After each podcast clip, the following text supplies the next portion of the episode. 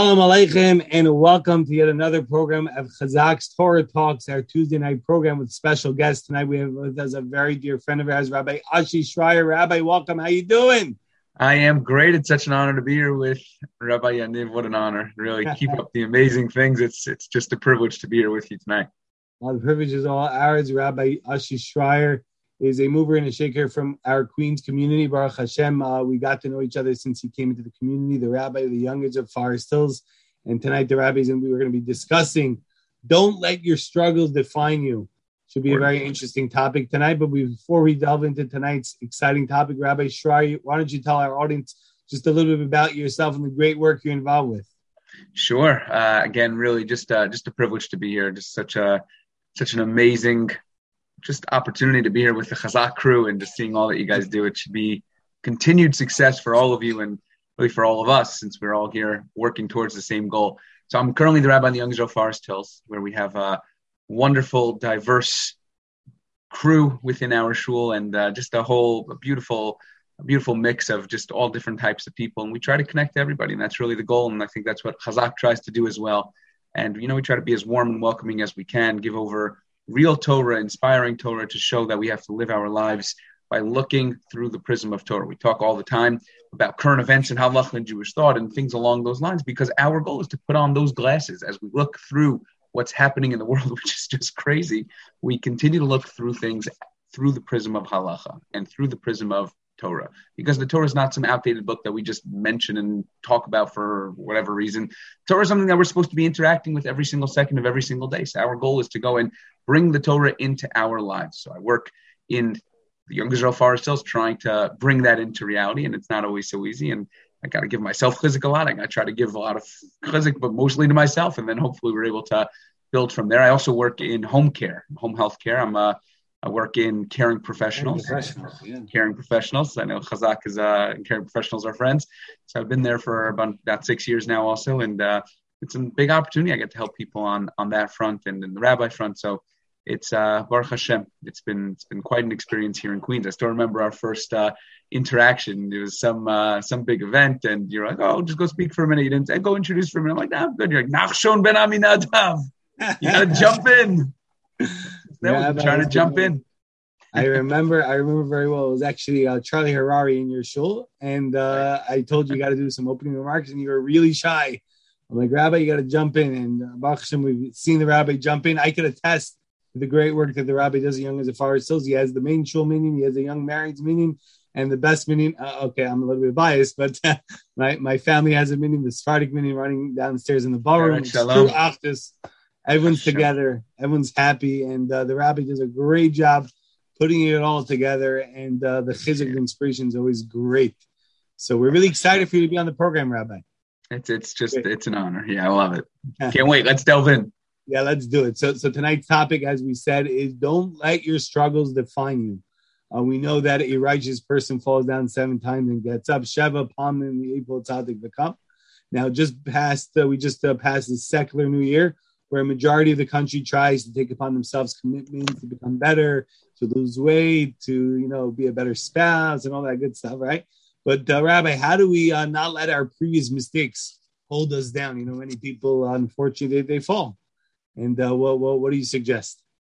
I think it's such a great question, and there's so many layers to the question. You know, I think when it comes to New Year's resolutions, a whole separate topic, maybe for another Tuesday Torah talk, we can have about taking small things, realistic goals, actual tangible goals, not just saying I'm going to eat better or be better, because what, what, does that even mean? And then when people take those types of goals, everyone ends up doing nothing because you didn't actually say anything. So we can talk about that another time.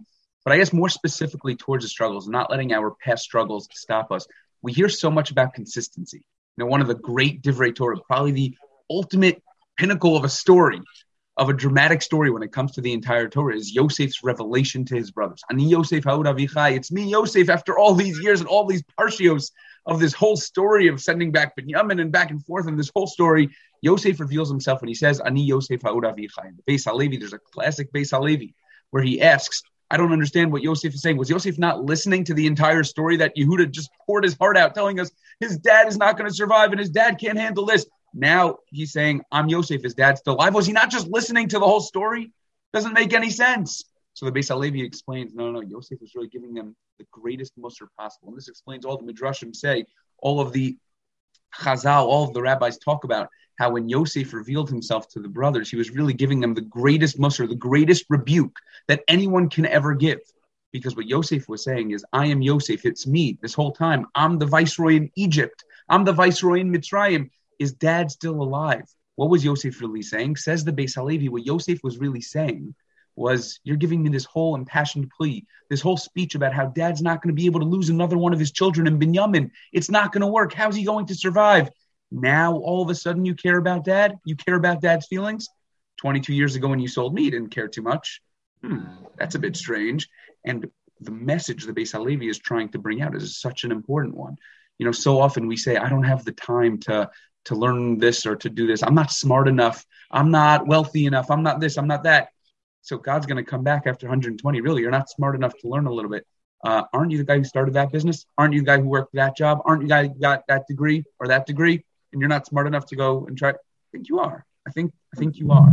And and the message that this brings out is the consistency. That the ultimate rebuke that we can get is a contradiction within our own lives. When we say we don't have enough time to go and hang out with our families and our kids, yet we haven't missed a football game on a Sunday in 10 years, which New York football, really, if you're watching New York football, you got no excuse. But otherwise, anyway, but this idea of consistency, how it's so important to make sure that we're consistent, I, think this idea is, is very dangerous. It's important, and we do have to keep it in the forefronts of our minds. And our goal an ideal is to be toho kiboro, to be as consistent as possible. But I think it's an ideal. I think it's something that we strive for, but we can never let the fact that we're not there yet stop us from doing other things. So often, one of the greatest traps we fall into, and I think this is really touching on your question, is that we have past failures stop us from accomplishing great things. It's a new year. I want to start going to Minyan. Really, me go to Minyan, but I'm the same person who last night was doing X, Y, and Z. I, I can't be the one who goes to Minyan. That's ridiculous. But this is such a trap of the Yitzhar. This is what the Yitzhar is trying to get us on. And the truth is that this is actually a conversation and a debate that goes back to Yaakov and Yosef. You know that kid who's being favored in class. Right? There's a kid who the teacher's the teacher's pet, or even if he's not trying to or she's not trying to be, but you have that kid who's being favored in class. And oftentimes the biggest victim when someone's being favored by a teacher in class is that kid itself, because the rest of the kids are so mad at that kid. And it's a very difficult thing. So Yaakov favors Yosef right? He gives the Pasim, he gives the coat to Yosef, he gives all of the favor to Yosef, and the brothers are really jealous. And this causes the entire story, the 22 years, Yosef being sold down to Egypt, and all of the troubles that come after that is all because Yaakov showed inappropriate favor. He favored one child over the other, he favored Yosef over everyone else. Now, fast forward a lot of years, and Yaakov's on his deathbed. And now Yosef is bringing his children Menashe and Ephraim. He's bringing his two children to him to get a bracha from Yaakov Avinu. And Yaakov seems to make the same mistake again. Yosef brings Menashe on the right, Ephraim on the left, because the right is the oldest, the more choshev, and Yaakov switches the hands. And you can imagine what Yosef's feeling was because the Torah even tells us Yosef jumps up and he says, Dad, what are you doing? We just went through this. Don't you know what just happened the last 30 plus years? This was all because you showed this inappropriate favoring. This is the same exact thing. What are you doing? And Yaakov says, Don't worry, I know what I'm doing. What's this machlokas about? What are they arguing about? So some want to explain that Menashe and Ephraim represent two different types of children. Look at their names. When we see someone's name, we can understand their essence. Menashe is named Menashe. The pasuk says because I want to forget Kinashani Elokim es kol amalives kol. I want to forget everything that happened with my father's house. I want to forget all the bad things that happened to me in my life. It's it's a focus on negativity. And Ephraim is named after all of the amazing things that happened to him in, in, in Mitzrayim. It's based on positivity. So Yosef comes and Yosef says, listen, there are two ways to attain greatness. There are two ways to become great. One is sur mera, staying away from bad. And the other one is asay tov, do good. So Yosef comes to Yaakov and he says, the first thing we have to do is stay away from bad in order to get to greatness, get rid of all of the bad things in your life, get rid of all of the temptations, all of the challenges, and then asay tov. Then you'll start to do good. So Menashe, then Ephraim comes Yaakov and he says, No, no.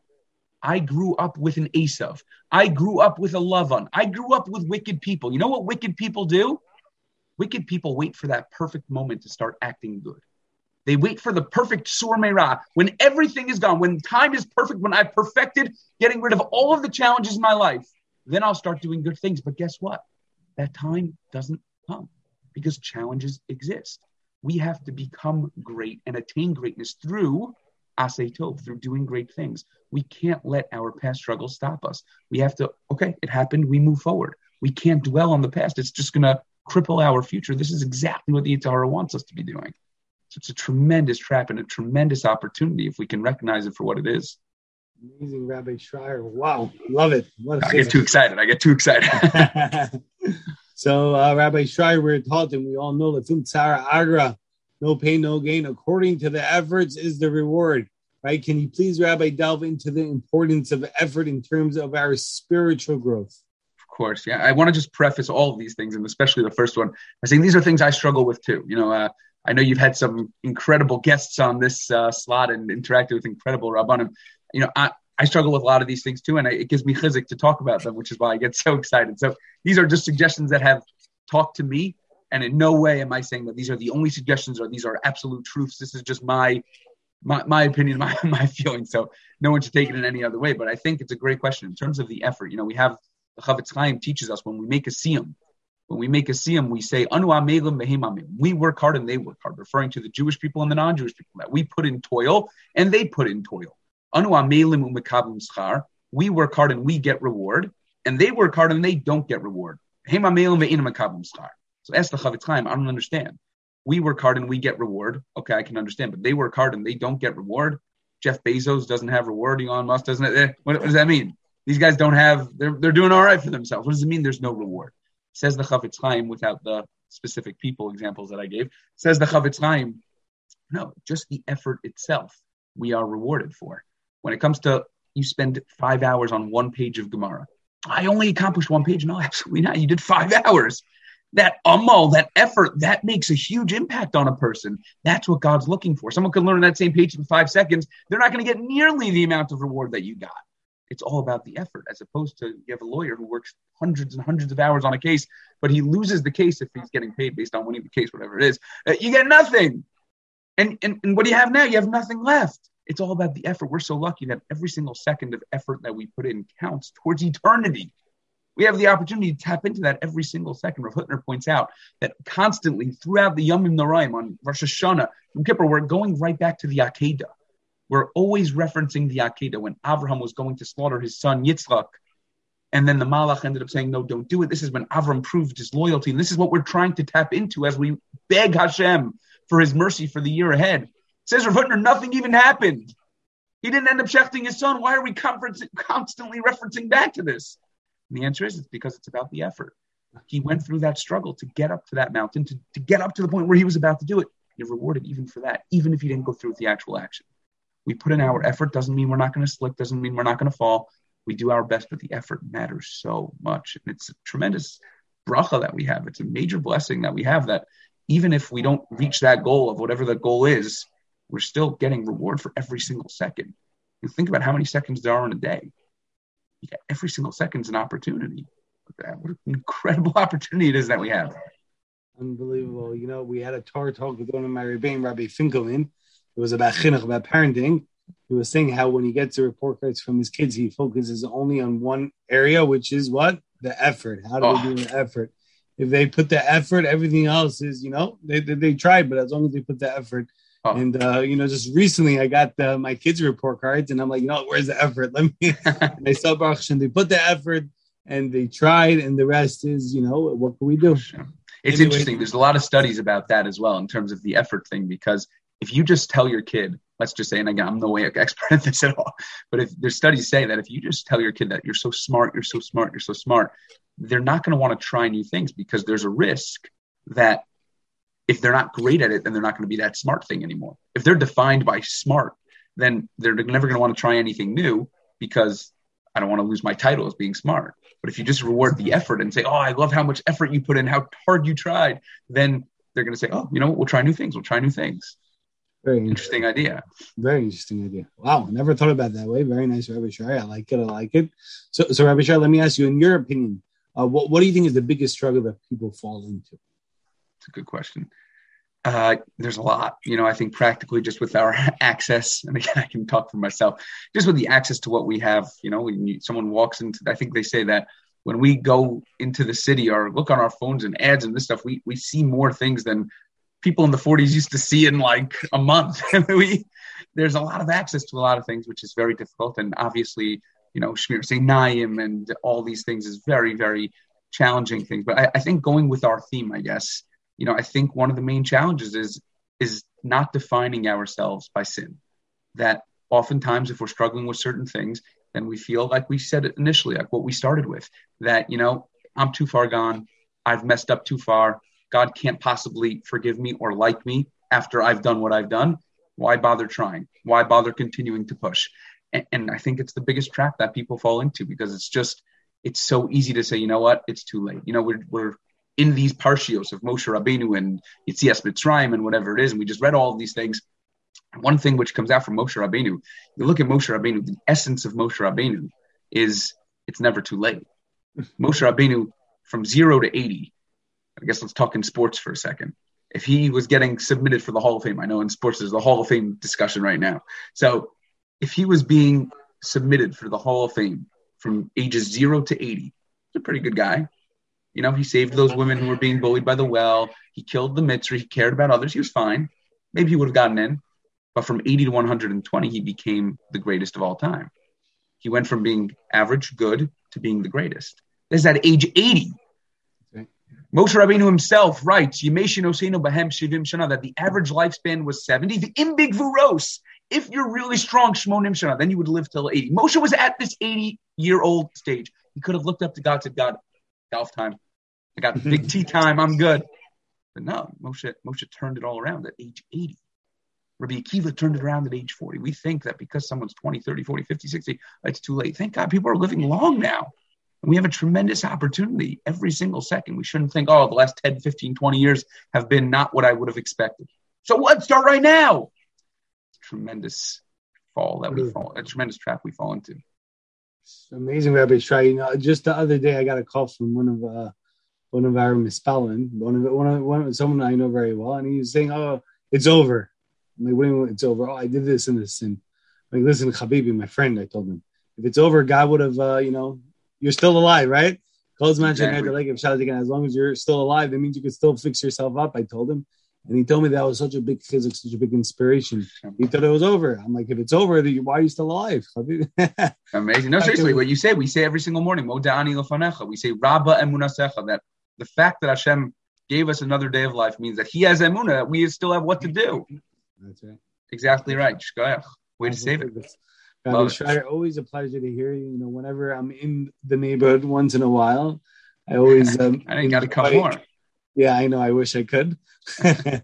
Hashem, but uh, enjoyed every minute, every gem of those amazing, inspiring words. But before we let you go, Rabbi Schreier, if you could leave us with one final inspiring message for our broad audience, uh, whether it's related to the topic that we spoke about tonight, whether it's not, a, a good takeaway for our for our crowd.